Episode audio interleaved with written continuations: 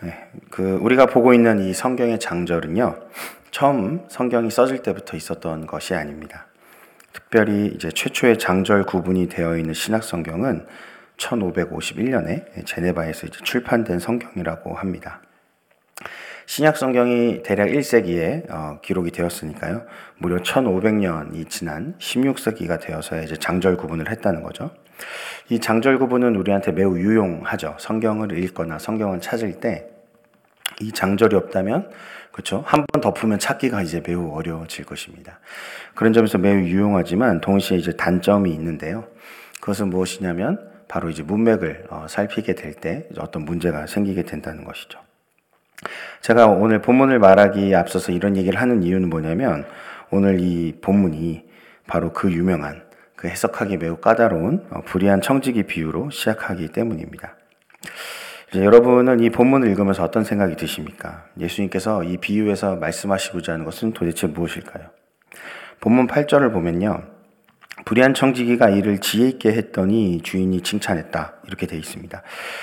여러분, 지혜 있게 일한다면 불의해도 된다는 말일까요? 아니면 뭐 주인이 볼 때 무엇이 어, 지혜로웠다는 말일까요? 또는 불의한 청지기는 자기의 살 길을 위해 주인을 장부를 고쳤는데요. 그러면 어, 정작 주인은 손해를 보게 되는데도 어, 이게 지혜로운 일이라고 하시는 걸까요? 또 불의한 재물로 친구를 사기라고 하는데 이제 그 말은 또 무슨 말일까요? 뇌물을 사용해도 된다는 말일까요? 아니면 안 좋은 방법으로 번 돈은 친구를 위해서 써라. 뭐 이런 말일까요? 그러니까 사실 이 짧은 아홉 절의 비유에 수많은 질문이 있고 굉장히 그래서 많은 사람들이 예수님이 하셨던 비유 중에 가장 해석하기가 어려운 비유라고 보통 말을 합니다. 저는 이 새벽부터 이 비유를 이제 파헤치기보다는 어, 누가복음 16장이라는 이, 이 본문 자체가 지금 문맥이 이 16장에서 시작되는 문맥이 아니고 이제 15장에서부터 최소 15장에서부터 시작되는 문맥이라는 것을 어, 같이 얘기하면서 좀 나눠보려고 합니다. 그래서 여러분 누가복음 15장 여러분 잘 아시는 본문인데 거기 보면 세 가지 비유가 나오죠. 잃어버린 양, 그 다음에 잃어버린 드라크마, 그 다음에 잃어버린 아들. 이 세 비유가 나오는 걸 여러분 아마 기억하실 것입니다. 각 비유가 나오고요. 어, 누가복음 15장에서 그 비유가 진행되면서요. 의미가 점점 고조가 되죠. 그래서 어 이제 양에서 드라마크마에서 이제 아들 둘째 아들까지 나와서 이제 그 비유가 이렇게 진행이 되는데 거기서 전환점이 나옵니다. 바로 뭐냐면 이제 첫째 아들이죠. 첫째 아들이라는 이제 새로운 등장 인물이 누가복음 15장 마지막에 나옵니다. 그 첫째 아들이 어떤 인물입니까? 둘째 아들이 아버지의 재산을 받아가지고 나가서 허랑방탕하게 다 낭비하고 돌아왔잖아요. 그 돌아와서 아버지가 너무 기뻐하면서 잃었던 내 아들을 찾았다 이러면서 이제 살진 송아지를 잡아서 이제 이렇게 같이 잔치했잖아요. 그랬더니 아, 첫째 아들이 뭐라고 하냐면 아버지는 열심히 일한 나를 위해서는 연소새끼 한 마리 잡아준 적 없다고 하면서 이제 징징 막 대던 그 아들. 그 아들이 바로 첫째 아들입니다. 그러니까 앞에 있던 잃어버린 양이나 드라크마 비유에선 찾을 수 없는 인물이에요.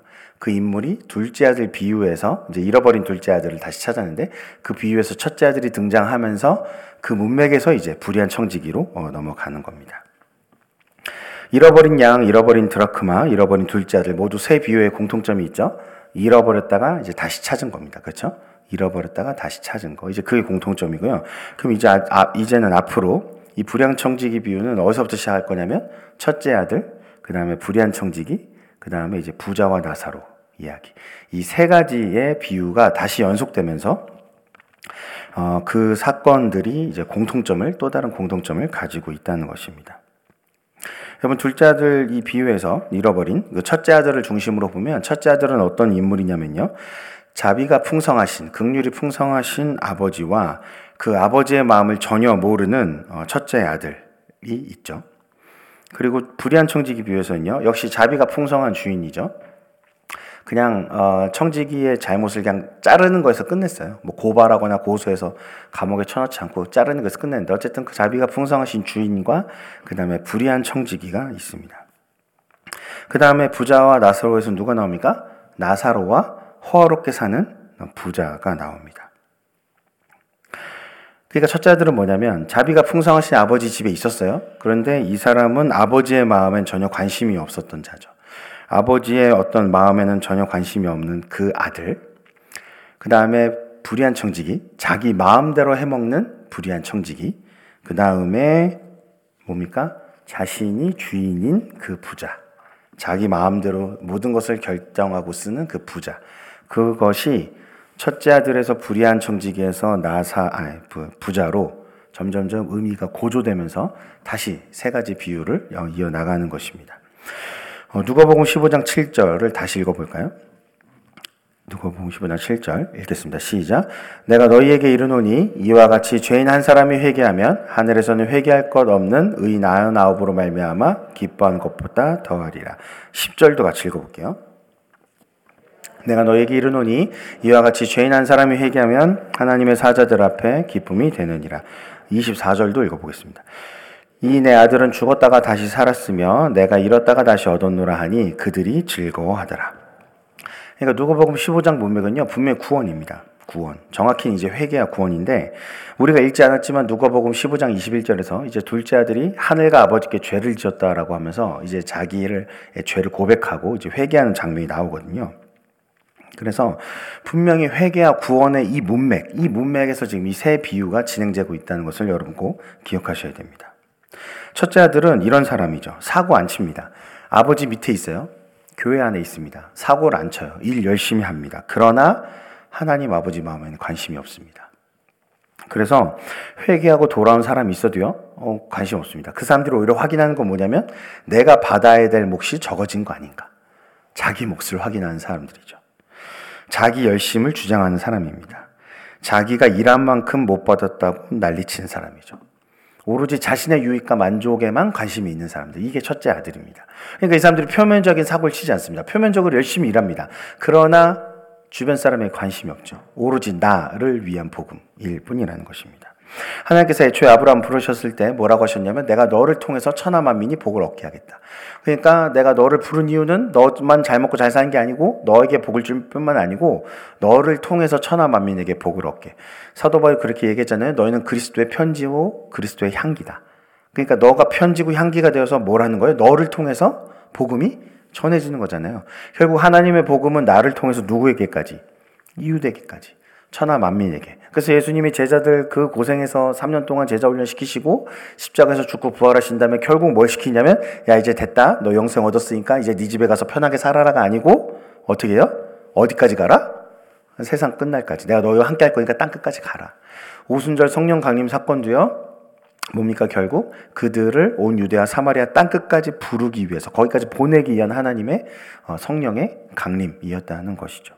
그러니까요.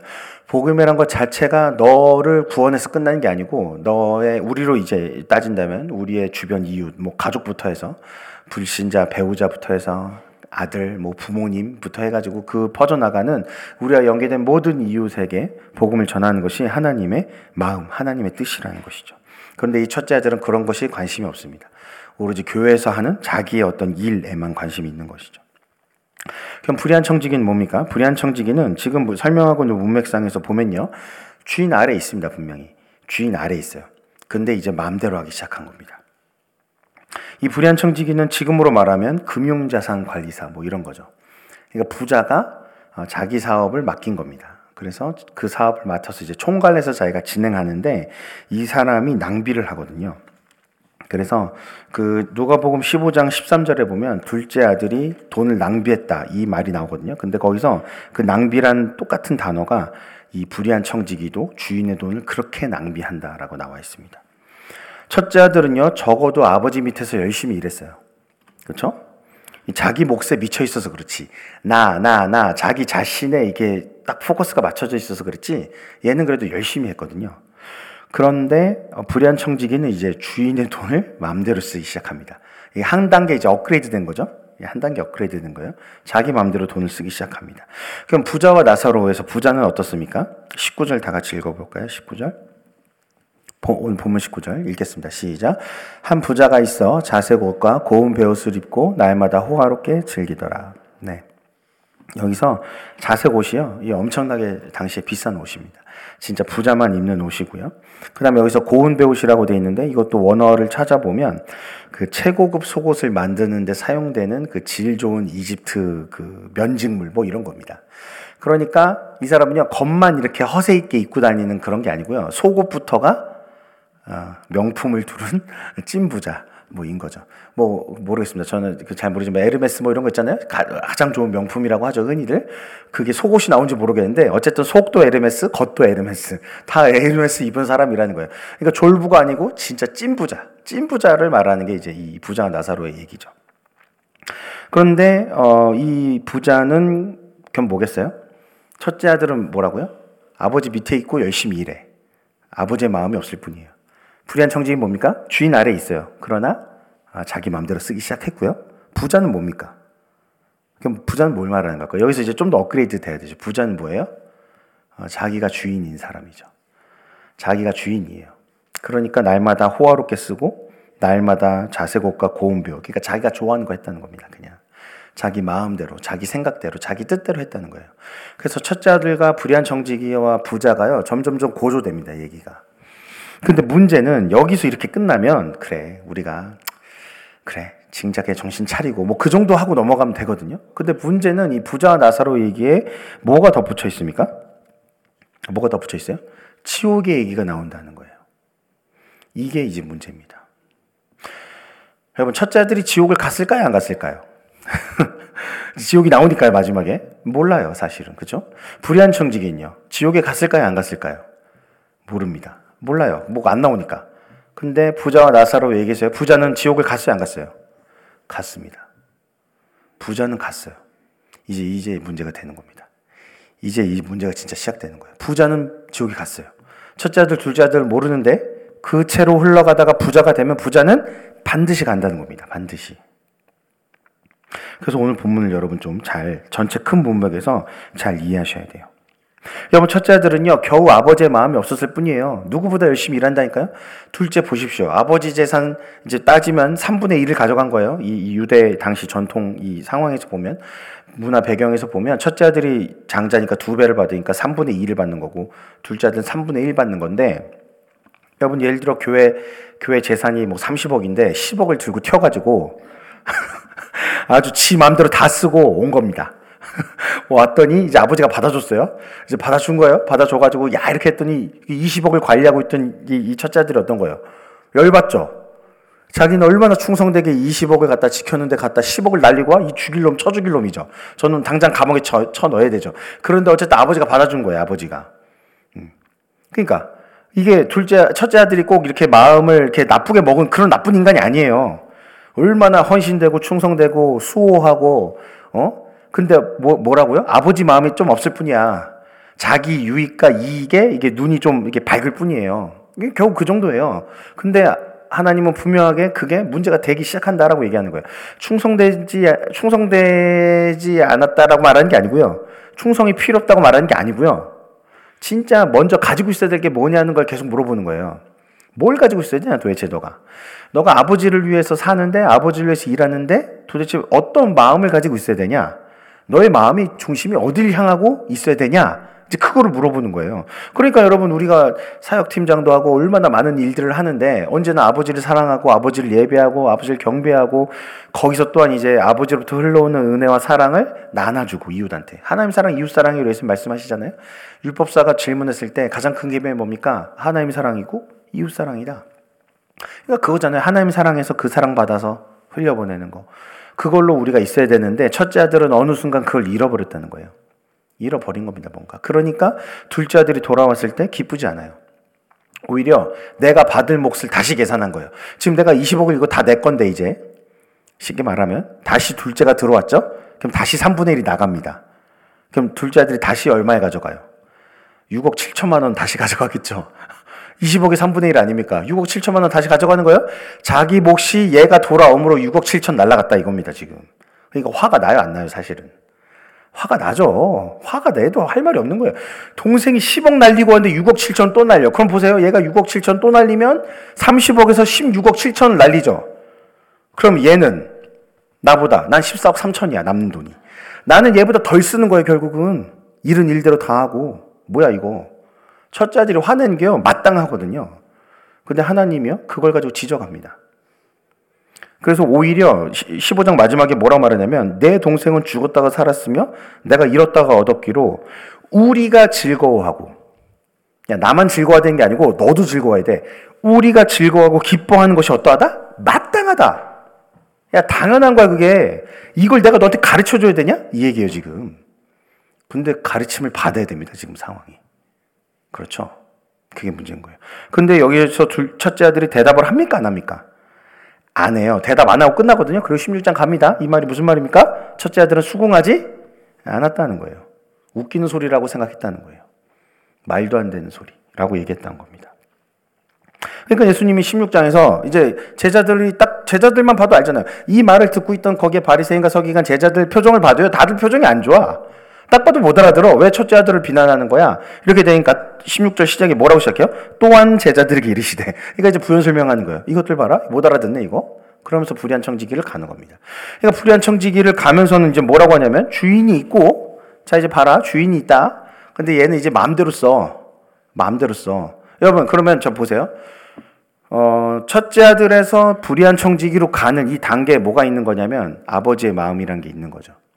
아버지의 마음, 아버지의 뜻, 아버지의 어떠함 그런 것들을 이해 없이 자기만을 위한 어떤 기복주의, 뭐 샤머니즘 그런 신앙생활을 하는 사람은요 결국은 아무리 첫째 아들처럼 충성돼 보여도 결국은 어디로 가게 돼 있냐면 불의한 청지기로 가게 돼 있습니다. 주인 아래 있어요 분명히. 그러나 이제 자기 맘대로 하기 시작할 거란 얘기입니다. 분명히 자기 맘대로 할 것이에요. 내가 팀장이 되고 부장이 되고 목사, 전도사, 장로, 안수입사, 권사 상관없다는 겁니다. 아버지의 마음이 없으면 불의한 청지가 될 거고 불의한 청지가 되는 순간부터 이제는 자기 마음대로 낭비하기 시작할 것이라는 얘기예요. 첫째 아들 입장에서 보세요. 이놈이 왔어요. 아까도 말했죠. 계산 빠르다고 했죠. 16억 7천 나는 14억 3천이에요. 오씨 그럼 나도 마음대로 쓸래. 나도 마음대로 쓸래. 쟤도 마음대로 해가지고 저렇게 날리는데 뭘. 나도 마음대로 할래 그냥. 왜 쟤만 괜찮다고 얘기해. 그렇지 않겠어요 여러분? 저 사람도 용서를 해줬으면 나도 마음대로 되는 거 아니야? 어, 이런 심리가 생긴다는 거예요. 그게 대표적인 게 불의한 청직입니다. 그러니까 마음대로 하는 거예요. 자기 마음대로. 여러분, 근데 이렇게 자기 마음대로 하다가는요, 결국은 예수님이 이제 중간에 돈의 얘기를 하고, 율법과 하나님 나라의 복음에 대한 얘기를 하지만, 어쨌든 간에 마지막 비유로 가는 거예요. 뭐가 된다, 이제? 그렇게 살다 보면 어디로 간다? 이제 부자가 된다는 거예요. 부자의 단계로 간다는 거예요. 불의한 청지기로 살다가 주인 밑에서 있지만 자기 마음대로 했지만, 그게 이제 계속 계속 계속 계속 반복 반복 반복 반복 반복하면 어디로 갈 수밖에 없다? 자기가 주인인 상태로 갈 수밖에 없다. 그러니까 첫째 아들에서 불의한 청지기에서 부자까지 떨어지는 데 있어서요. 하루 만에 가는 건 아니에요, 절대. 그러겠죠? 뭐 하루 만에 이렇게 되겠습니까? 그러잖아요. 그러나 신앙생활을 장기간 하고 있는데 분명히 첫째 아들에서 불의한 청지기에서 부자의 단계로 떨어진 사람이 있을까요, 없을까요? 수도 없이 많다는 겁니다. 수도 없이 많다는 거예요. 여러분 아버지의 마음을 모르는 채 자기 마음대로 하니까요. 이제 남는 건 뭐만 남았냐면 자기가 주인 된 일만 남은 거예요. 여러분 예수님께서 여기 돈을 가지고 얘기합니다. 돈을 가지고 얘기할 수밖에 없죠. 왜냐하면 우리 실생활에 가장 큰 영향을 미치는 게 돈이거든요. 그러니까 예수님 얘기하잖아요. 11절에 뭐라고 말하냐면 너희가 만일 불의한 재물에도 충성하지 아니하면 누가 참된 것으로 너희에게 맡기겠느냐. 이 말이 무슨 말이냐면 너희가 불의한 만몬에도 신실하지 않으면 누가 너희에게 진리를 맡기겠느냐.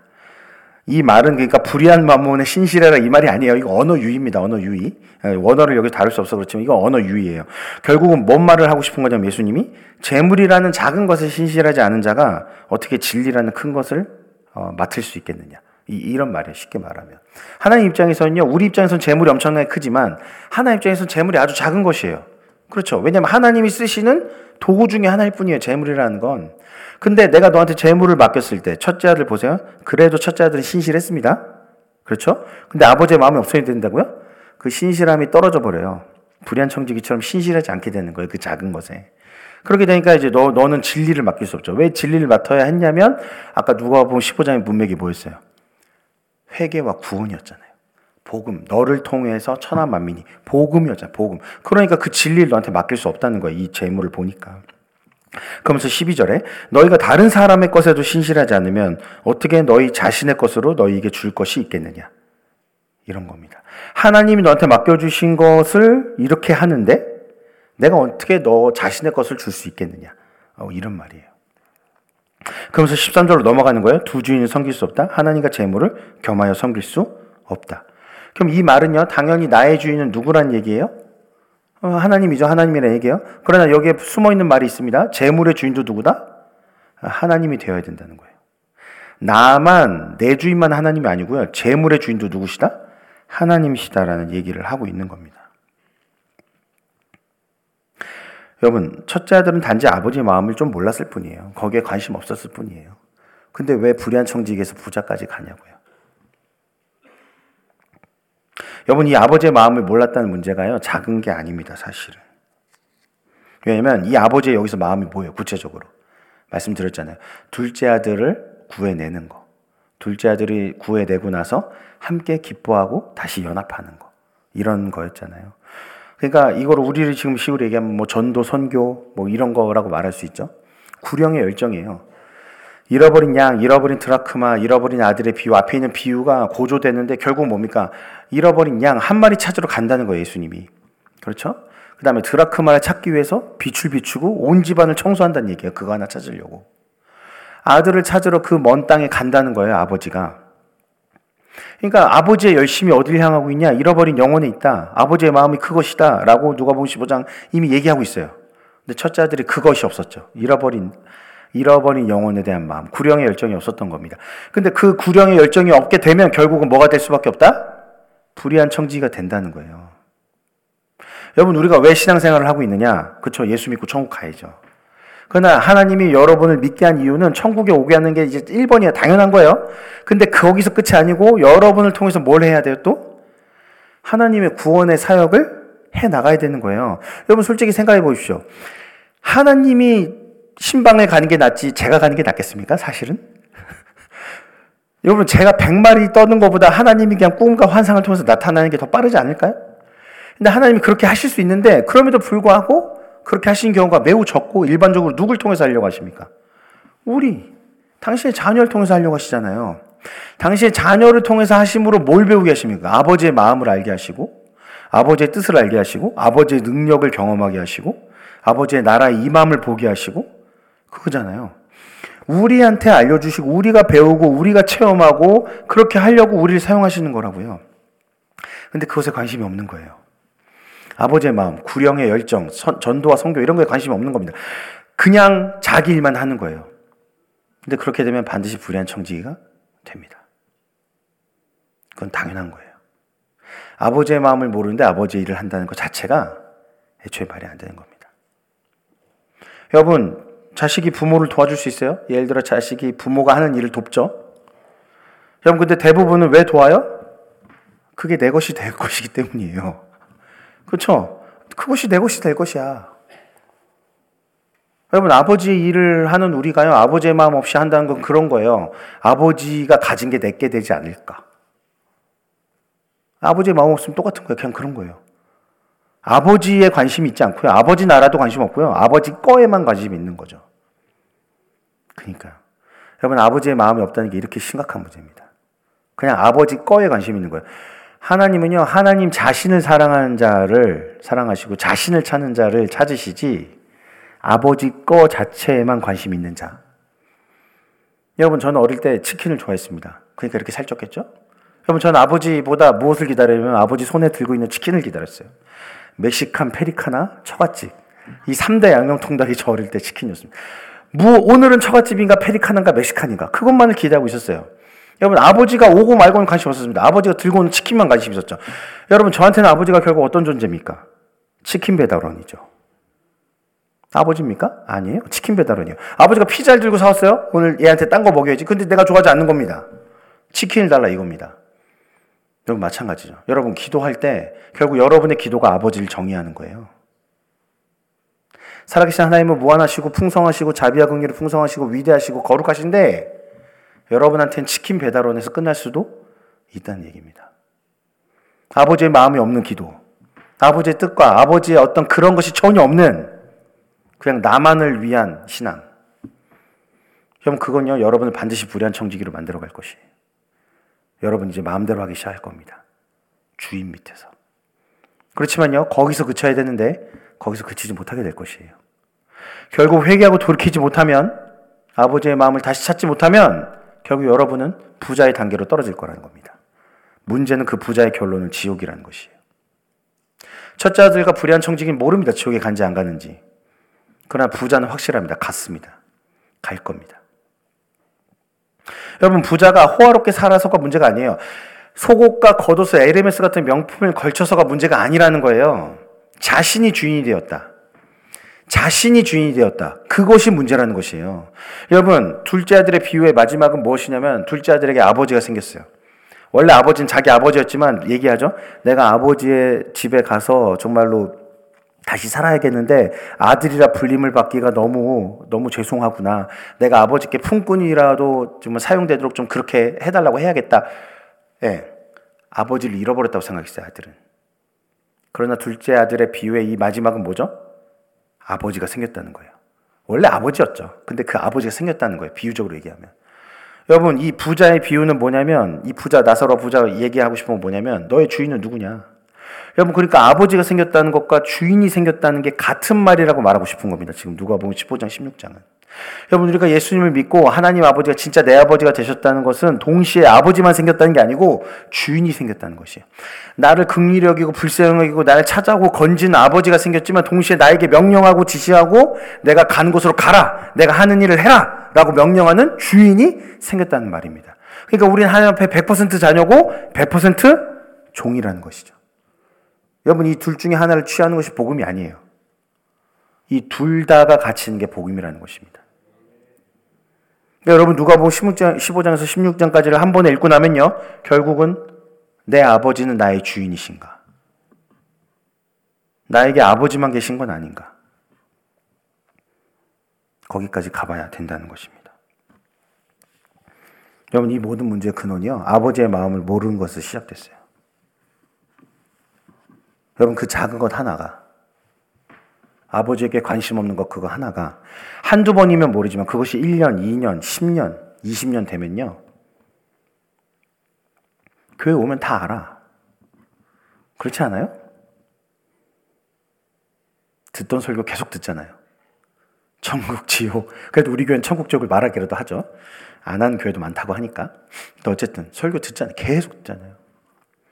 여러분 교회 생활, 여러분 사회 생활 경험해봤기 때문에 여러분 나이가 뭐 40, 50, 60 이렇게 되면요. 여러분 교회 생리를 다 알게 돼요 벌써. 딱 와서 이렇게 몇 번 이렇게 다녀보고 이렇게 좀 일 같이 해보면 아 이 교회는 이런 식으로 굴러가는구나 벌써 감이 옵니다.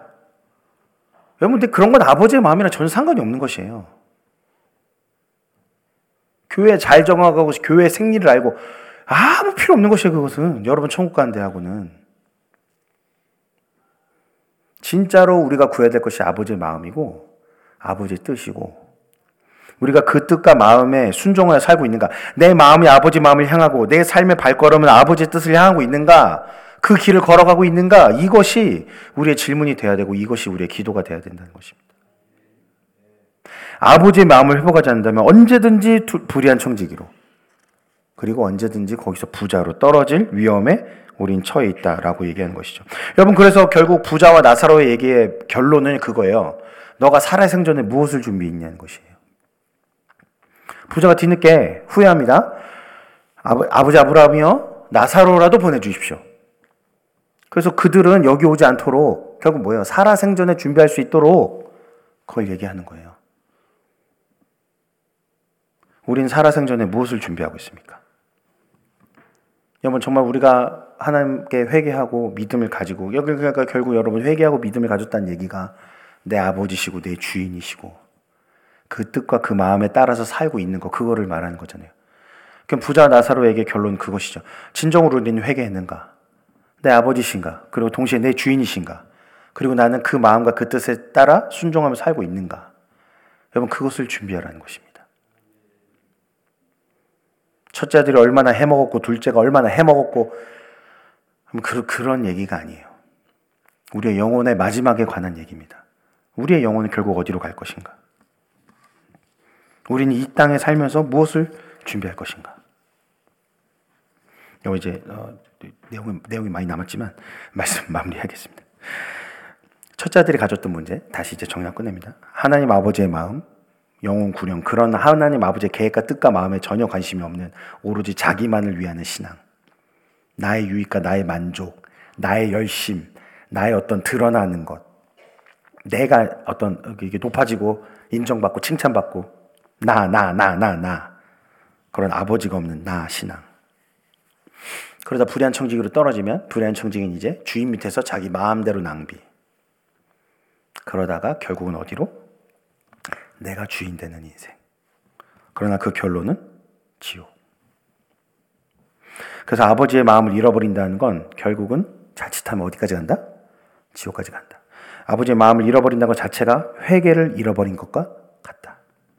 우리가 진정 회개한다는 건요, 아버지의 마음에 다시 관심을 두는 것입니다. 아버지 나라에 다시 관심을 두기 시작하는 거예요. 아버지의 시야와 아버지가 보고 계신 것을 나도 보고, 아버지가 들으시는 것을 나도 듣고, 아버지가 가시는 곳을 나도 가는 것이 회개라는 것입니다. 그냥 내가 잘못했어요가 아니에요. 그건 후회죠, 후회.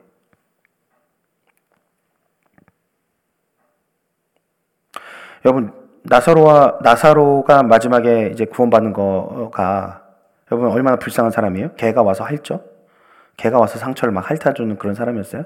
부자 집 앞에서 들어 누워가지고 부자가 던져주는 부스러기나 먹어야 될 그런 사람이었어요? 여러분 나사로가 결국 살아생전에 회복을 못했지만 결국 죽어서는 어디 갔습니까? 천국을 갔어요. 여러분 앞에 있는 그 잃어버린 아들 비유 봤을 때 둘째 아들이 어땠어요? 이방 땅에서 돼지하고 먹을 것을 다투던 그런 비참한 인생을 살았지만 살아 생전에 그래도 회복이 됐죠. 여러분 결국 두 종류입니다. 살아 생전에 회복이 되는 사람도 있어요. 둘째 아들처럼.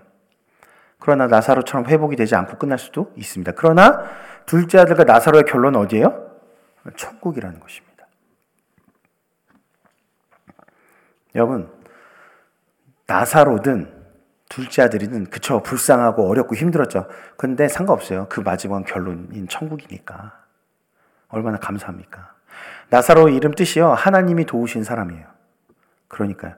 둘째 아들은 아버지의 도움으로 구원을 받았죠. 그쵸? 그리고 이, 이, 부, 이 나사로는 하나님의 도우심으로 건짐을 받았습니다.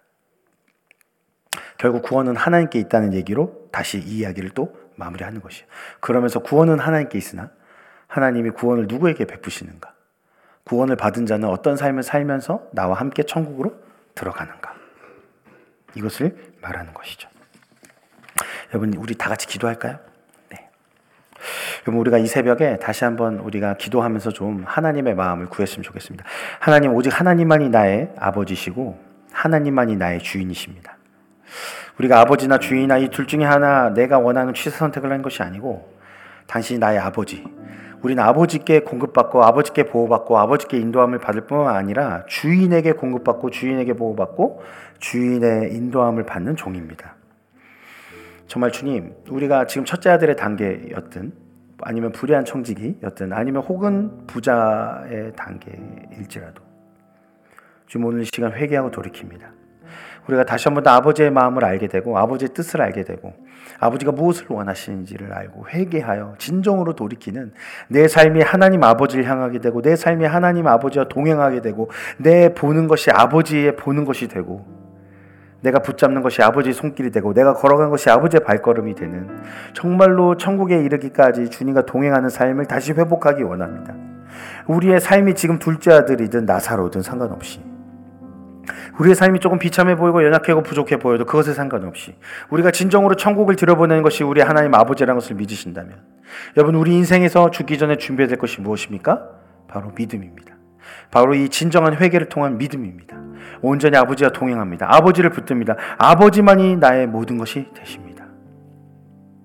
이 새벽에 우리 기도할 때 다른 어떤 것보다도 아버지의 아버지 되심과 주, 주, 주 예수님의 주 되심이 회복되는 이 새벽이 되게 해달라고 우리 시간 다 같이 주여 한번 부르고 기도하겠습니다. 주여 살아계신 하나님 아버지 이 새벽이 정말로 하나님이 나의 아버지 되심을 다시 한 번 더 확인하고 주님만이 나의 주인이 되신 것을 다시 한번 확정하는 이 귀한 새벽이 되기를 간절히 소망합니다.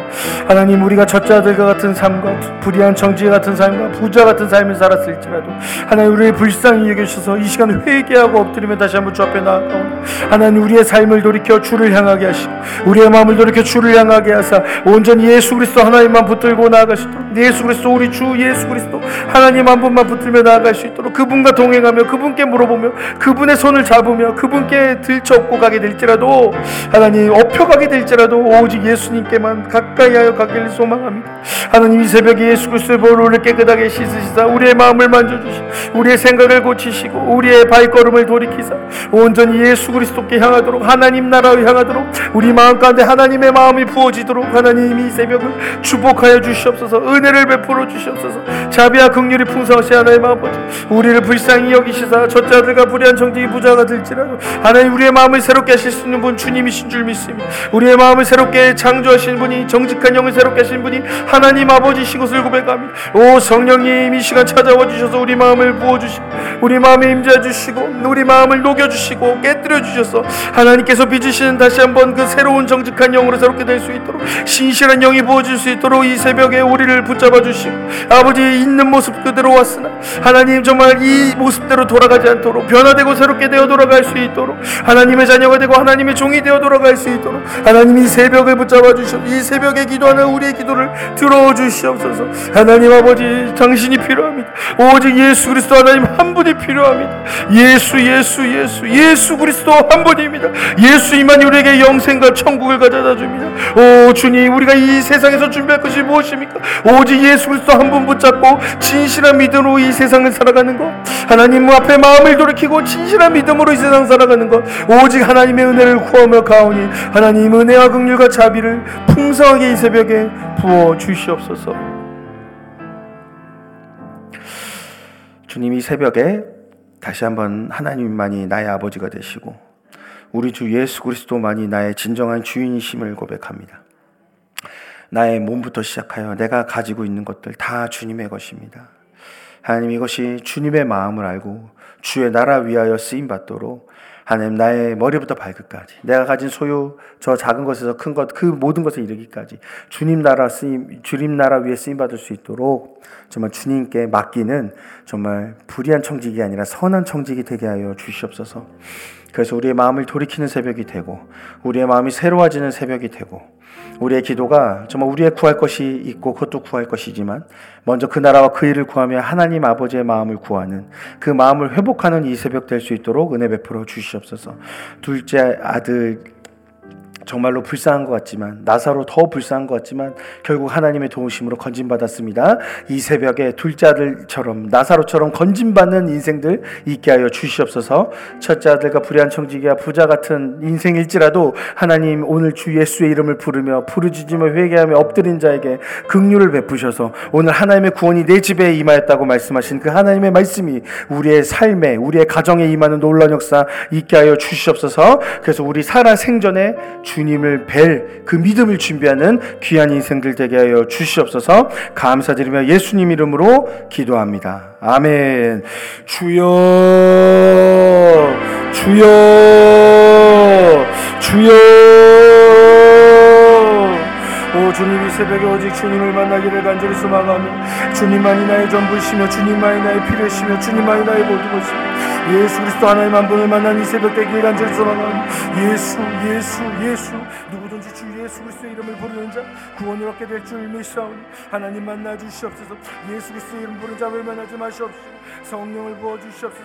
그 마음을 깨뜨리시고 그 눈과 귀를 열어 주의 뜻을 이루는 주의 나라에 위에 기이하게 쓰임받는 인생들로 변화되는 이 새벽 되게 하여 주시옵소서